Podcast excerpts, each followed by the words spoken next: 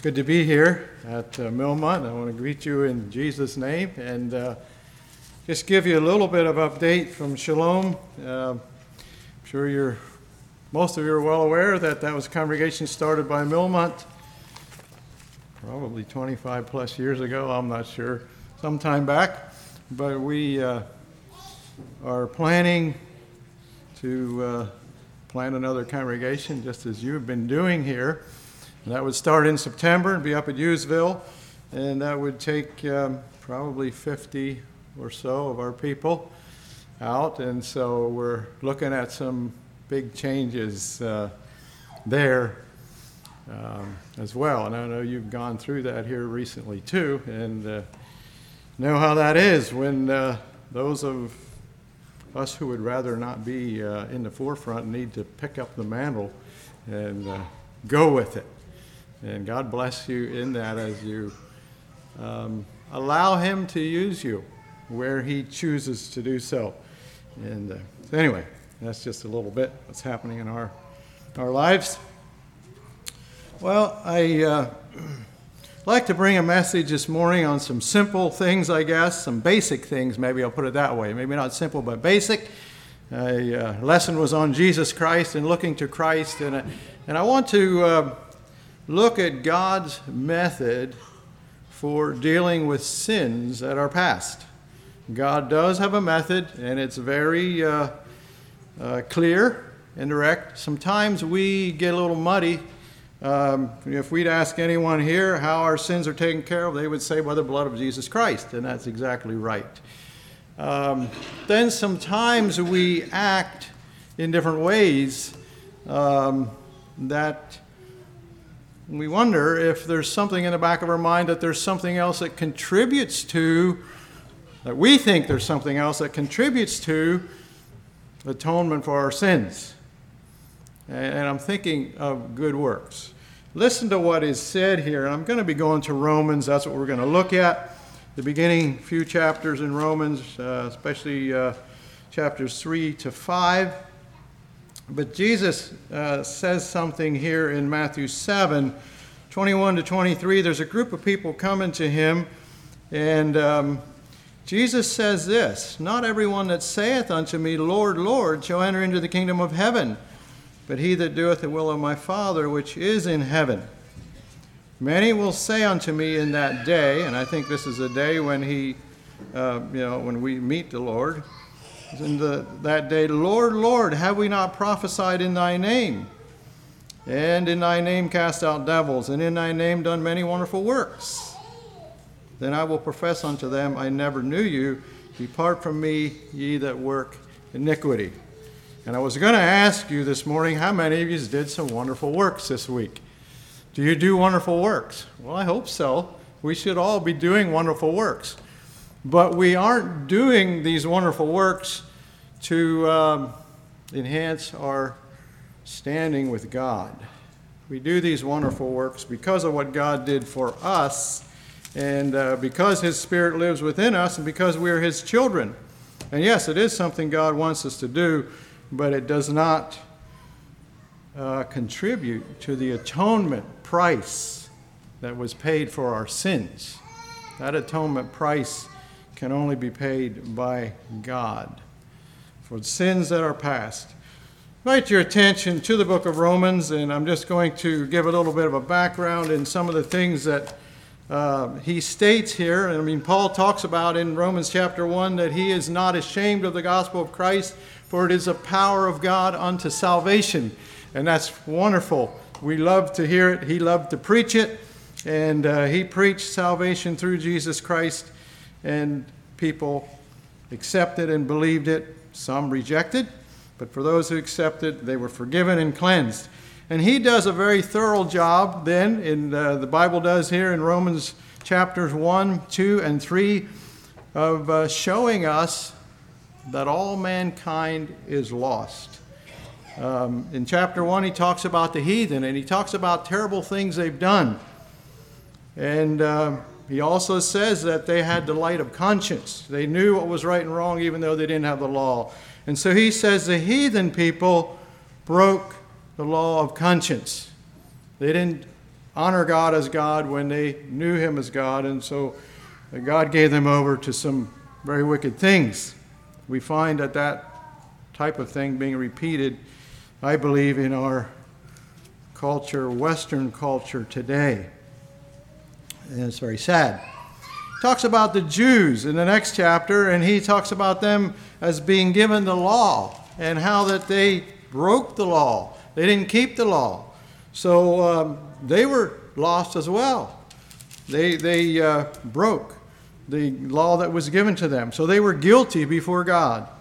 And then he finally says that all the world is guilty before God. And if we go to chapter 3, um, he talks about that in uh, about the people who have broken the law of God and the, and the uh, designs that God has given about humankind in general. You could start at verse 10 in chapter 3, and we'll read down through a few things he says about the lostness of mankind. And he says they're just without hope. He says um, in verse 10 As it is written, there is none righteous, no, not one. There is none that understandeth, there is none that seeketh after God. They are all gone out of the way, they are together become unprofitable. There is none that doeth good, no, not one. Their throat is an open sepulchre. With their tongues they've used deceit. The poison of asps is under their lips, whose mouth is full of bitter full of cursing and bitterness. Their feet are swift to shed blood. Destruction and misery are in their ways. The way of peace have they not known. They must have been reading the local newspaper or the newspapers for the world news in this.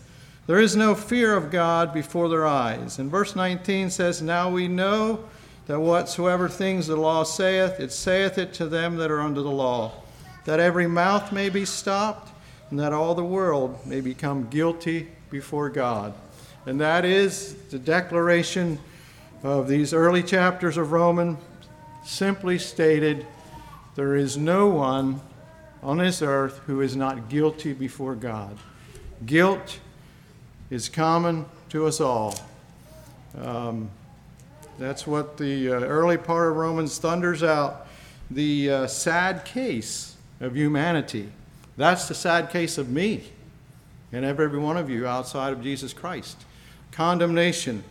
And uh, Romans has those verses that, that tell it very plainly that um, the wages of sin is death, but the gift of God is eternal life through Jesus Christ our Lord.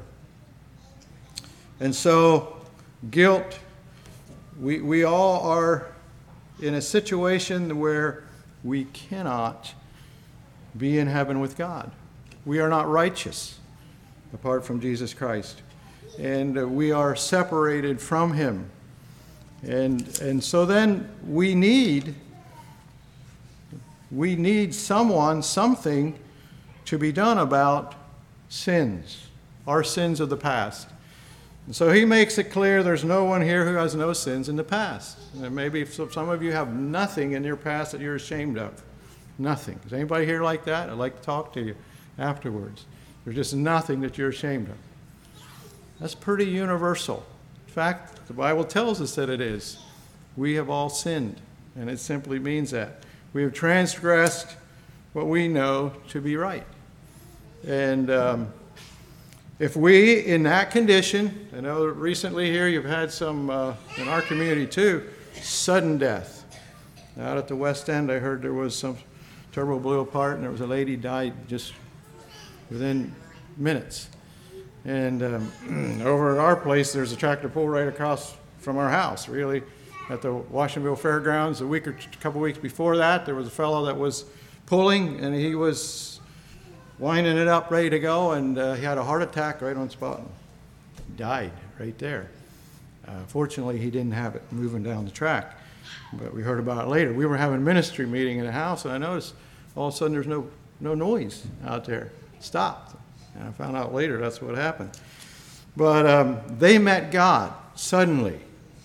And um, I don't know what their spiritual condition was of those people when they met God. But um, sins that are past, how are they dealt with? I have met people who seemed to live like um, that the things that they did and um, were somehow going to um, make some sort of atonement for those sins of the past. Um, if life was hard, they thought that would somehow um, increase their standing with God. And um, we know that's not the case. Verse 20 says it very clearly.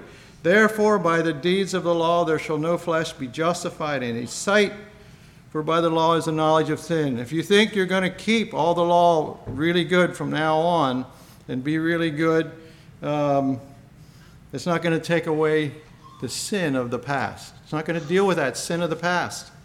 That's not sufficient. Um, verse 21 But now the righteousness of God without the law is manifested, being witnessed by the prophets, by the law and the prophets. He says they all spake of something to come. There's a righteousness that's going to be available to those of us who've sinned, which is the whole human race. Um, it's coming. There's something that's going to be made. Even the righteousness which is of God by faith of Jesus Christ unto all and upon all them that believe. For there is no difference, for all have sinned and come short of the glory of God. Then verse 24 begins to lay out God's method to take care of that legal and formal charge that against, is against us. We need a legal and formal acquittal for that which is past. And um, we're finding out that we can't do it on our own. How are we justified? And that's the word I want to use to be justified before God.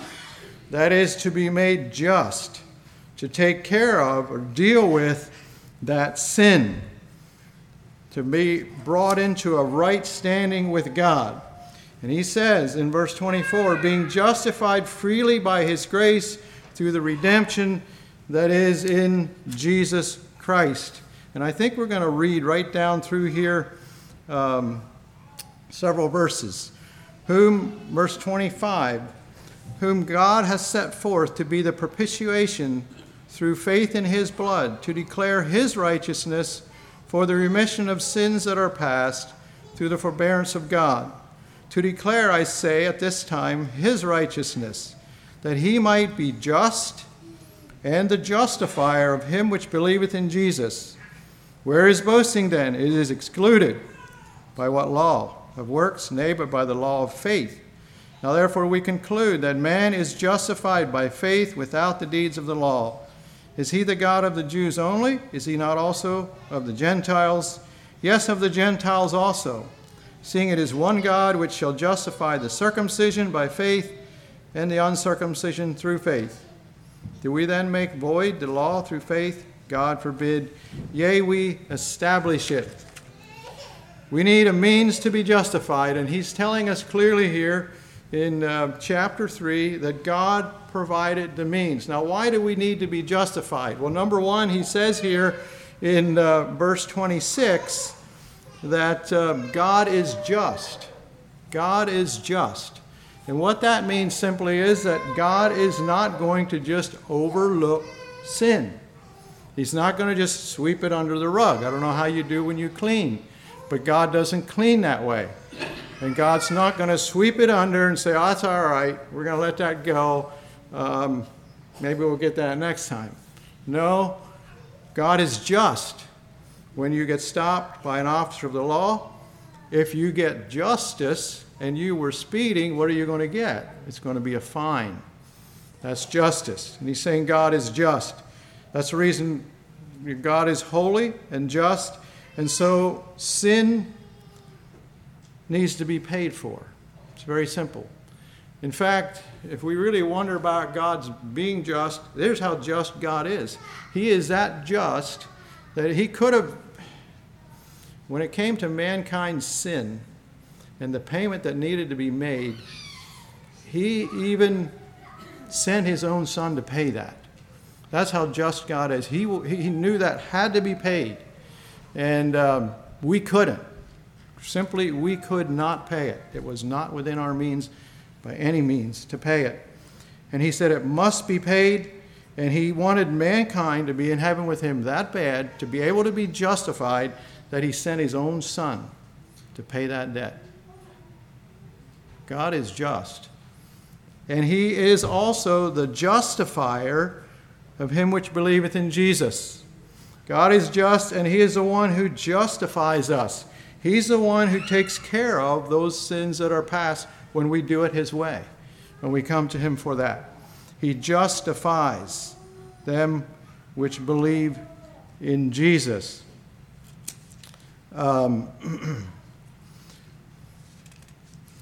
there is, there is a wrath of God. We talked about the justice of God, and that simply means there is a wrath of God against sin. And uh, we need to be someone. It talks in verse 25 about God set forth Jesus to be a propitiation. He's to be the one who uh, does the turning away of the wrath of God from us. Jesus bore the penalty for sin uh, rather than allowing it to be uh, dumped on us where it rightly should have been. God allowed Jesus to pay for that, uh, to make remission for our sins. For sins, he says in verse 25, for sins that are past through the forbearance of God. That's God's method. It was the blood of Jesus Christ made it was the propitiation or the payment that turned away the wrath of God against my sins that are past. That's that's God's doing, God's work. There isn't a work that I do that contributes to that price. I don't save up and put something toward the price of that.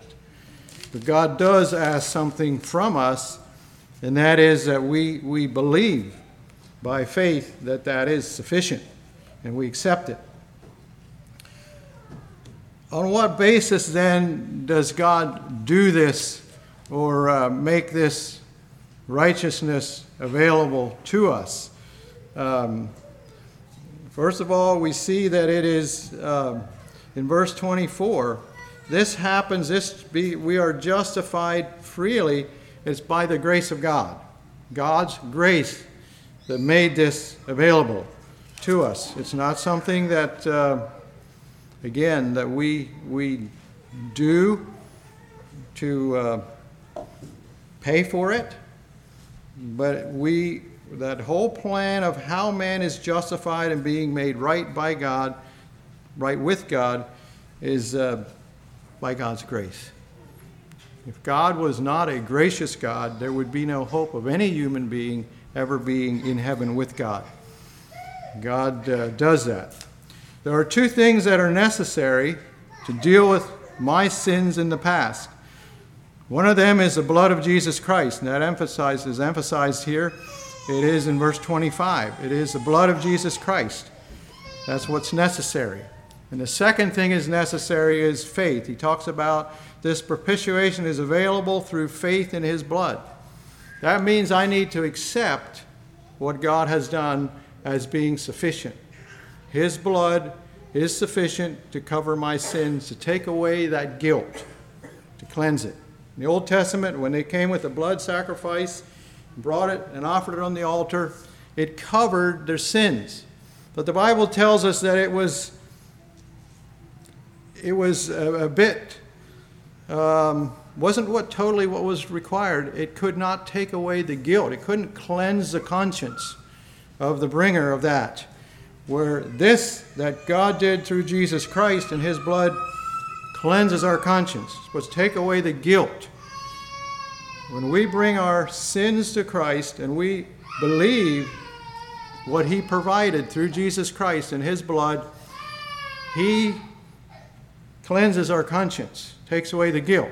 Now, there's still shame, and there's a difference between guilt and shame. There's things that I have in my past sins that I'm ashamed of, and I don't really want to talk about them or tell you about them. They're shameful. But the guilt of them is taken care of by the blood of Jesus Christ, and He cleanses our conscience.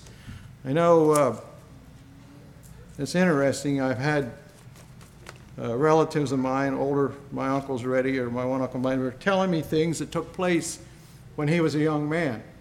And uh, some things he'd never told his boys, and his boys were there listening, and they told me after, we never heard that story. And, um, but other things I think he was ashamed of, but yet, uh, you know, it was, it was part of life, and it's forgiven, and um, they were thankful to be where they were at. And that's, that's the blood of Jesus Christ. That's what cleanses us. God is just, and He is a justifier of us. And that happens um, by His grace, being justified freely by His grace. But it does take faith on our part. We need to take God at His word when He tells us that the blood of Jesus Christ is sufficient to uh, bring us into a right standing, bring us into a place of righteousness with God. God does not just let us off, that wouldn't be just. Um, but He does make that way where we can be justified in His sight.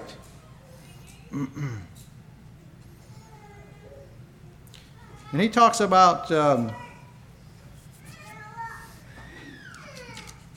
about uh, boasting and those types of things, when we come to the realization that my sin is not going to be dealt with by my own efforts, not going to be paid for by my own efforts, we begin to realize that we don't have any boasting to do about where we're at, what God has done for us. Um, we are justified by faith and it's not by the keeping of the law. Verse 27 talks about that. Boasting is excluded. The works that we do are not works that pay for my past sins. The works that we do are works that we do because Christ is now living in me, and I want to be his child, and um, I just want to do the works that please him. Now, chapter 4 is a chapter that speaks about Abraham, and it's an illustration of this justification by faith. An illustration of how, uh, and I don't think we're going to read this, this whole chapter, but I just want to make a few points out of here. He talks about Abraham. What shall we say then? Verse 1, 1 of chapter 4 that Abraham our father, as pertaining to the flesh, hath found for if Abraham were justified by works, he hath whereof to glory, but not before God. For what saith the Scripture? Abraham believed God, and it was counted unto him for righteousness. Now unto him that worketh is a reward not reckoned of grace, but of debt. But to him that worketh not, but believeth on him that justifieth the ungodly, his faith is counted for righteousness. He's saying this listen, if Abraham had done some works like circumcision, and if it was because of circumcision that Abraham was on a right standing with God, and then it would be that Abraham would have earned his righteousness before God. And if he had earned it, then it was owed to him, right? If you work for wages, it's something you've earned and it's owed. God would have owed Abraham righteousness. He says that's not the way it is. Even with Abraham, the Old Testament saints, they too were justified by faith. They believed what the Scripture says. And, uh, and it tells us that here, if we go back to chapter 3, in verse uh, 21, it says that um, the things that God did, the righteousness that He provided through Jesus Christ, were witnessed by the law and the prophets. This was something that's been prophesied that God was going to make a way and um, Abraham believed God. And it goes on to tell some things that Abraham believed, especially the end of the chapter 4, where Abraham staggered not in verse 20 at the promise of God through unbelief, but was strong in faith, giving glory to God, being fully persuaded that what he had promised he was able also to perform. Therefore, it was imputed to him for righteousness. That's how Abraham was made righteous before God by believing God, the truth that God gave him. Now, I don't think Abraham, pretty sure he didn't understand all that we know now about God and Jesus Christ and, and salvation and, and justification. But he believed what he was given of God and he acted on it. even though it, it looked like it was an impossibility. Um, and he says there, verse 22, therefore it was imputed unto him for righteousness. Now it was not imputed for his sake alone that it was imputed to him, but for us also, to whom it should be imputed, if we believe on him that raised up Jesus our Lord from the dead, who was delivered for our offenses and was raised again for our justification. Christ was delivered for our offenses and raised again for our justification, to make us in right standing with God. Now, interestingly, he says he uses a word here. He says imputed. To him it was imputed. It was put on his account, put on Abraham's account, the righteousness that comes from God, imputed to him, as it is imputed to us also. My bank account was empty when it came to paying for my own sin. God imputed, He put there what was necessary for the payment. If I accept by faith what He has done. So that's the illustration of Abraham. Often I wondered, you know, how did the Old Testament saints gain a right standing with God? It says here they did it by believing in God. For what saith the Scripture? Abraham believed God, and it was counted unto him for righteousness. And uh, that, was, that was the method then, before Jesus Christ came. They still had offerings and sacrifices. But if they were in unbelief, think of our uh, devotions and our Sunday school lesson, and uh, how that talks about the sin. And the sin, one of the sins that Israel had a problem with was unbelief and uh, that caused them not to enter into the promised land. If we go to chapter 5, and I just want to go into a couple of verses here where he talks about the blessing of being justified. Those who have believed God and accepted God's method of justification, then there is um, blessings that come along with that. There's benefits. God is a God who does give out benefits.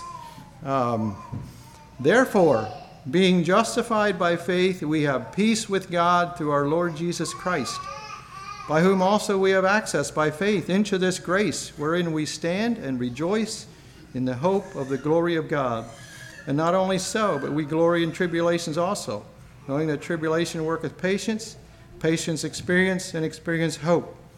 And hope maketh not ashamed, because the love of God is shed abroad in our hearts by the Holy Ghost, which is given unto us. Therefore, being justified, that carries the idea of an ongoing action. Our justification with God is something that continues through life.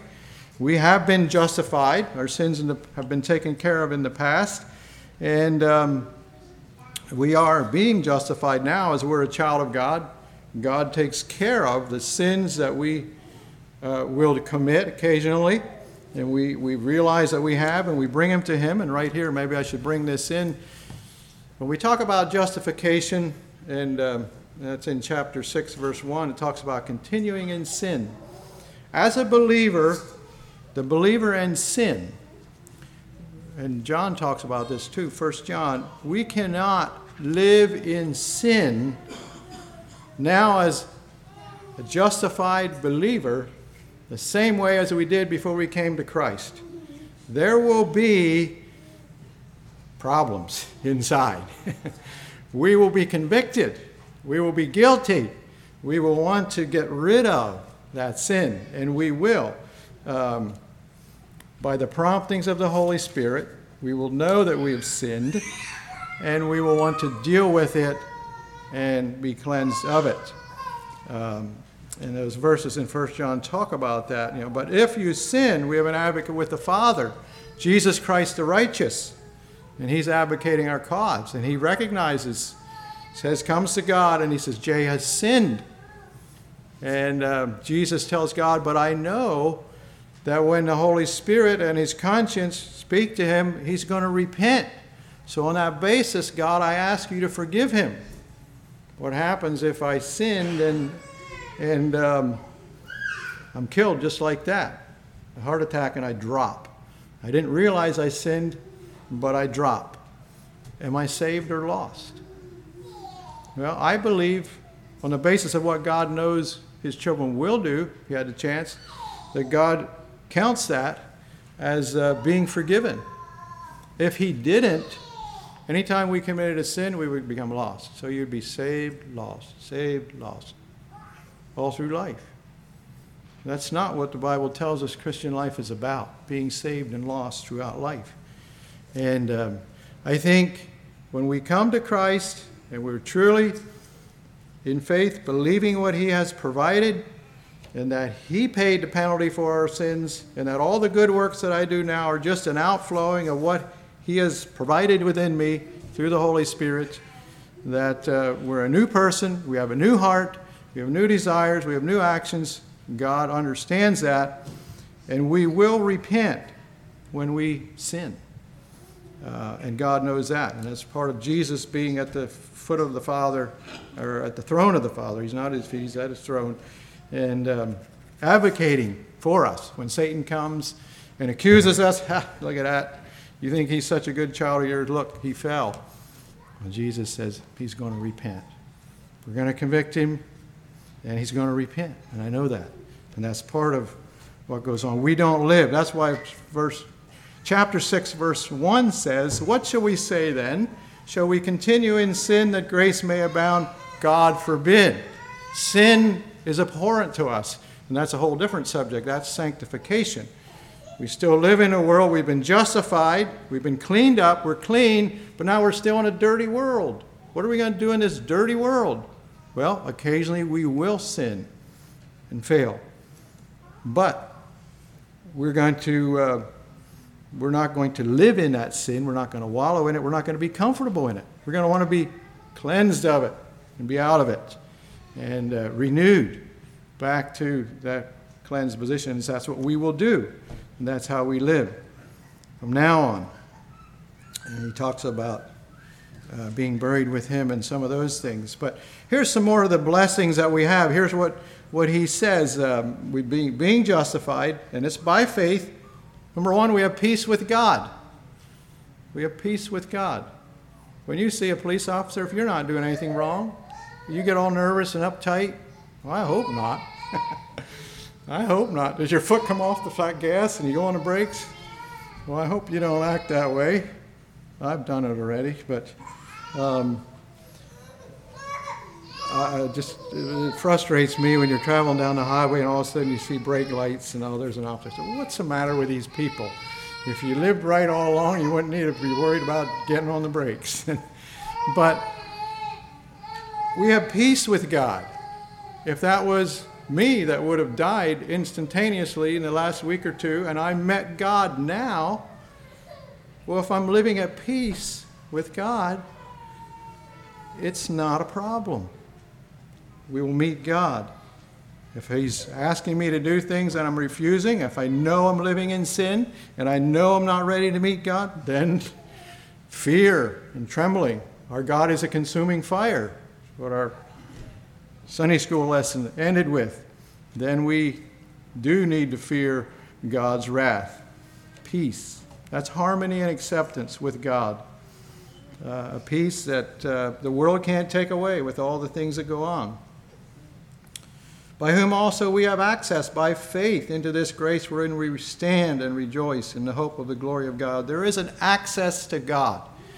You have an access to God by prayer. You can pray to Him wherever you're at and uh, connect. And He does hear you. God does not promise to hear those who are not His children, who are not believers. Um, if they pray a prayer of forgiveness and prayer of faith, he will accept them. But, but uh, he does say that uh, he will hear our prayers. And so we have access. He invites us to come boldly to the throne of grace. We might find grace and uh, strength to help in time of trouble. it's where we stand in his grace. And we rejoice in the hope of the glory of God. There is a rejoicing that comes with that, and not a heaviness. And he also talks about hope down further here in these verses, um, rejoicing in the hope of the glory of God.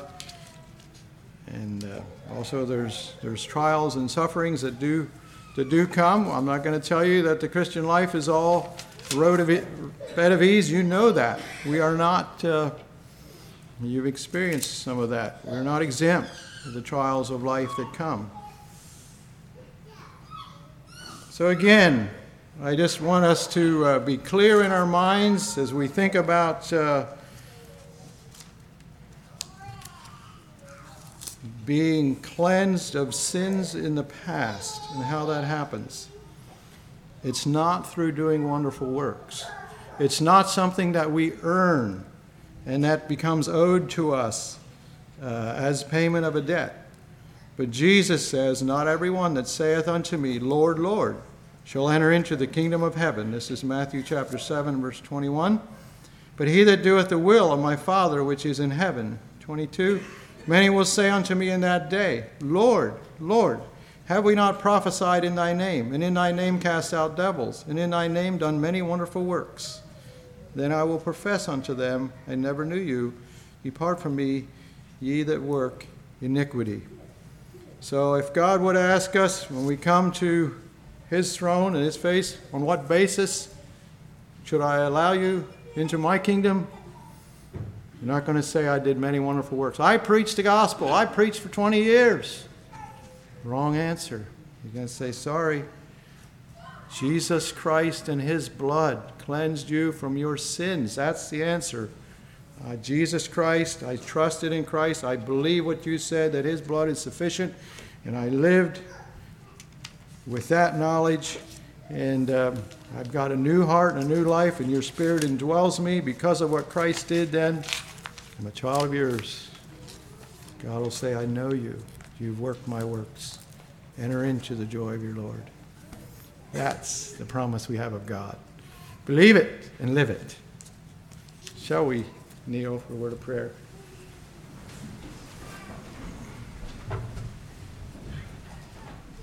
Our Heavenly Father, we thank you that through Jesus Christ, your blood makes atonement, pays for our sins of the past, cleanses us of sins in the present, and helps us to live without uh, being overcome by the power of sin in our lives today. We thank you.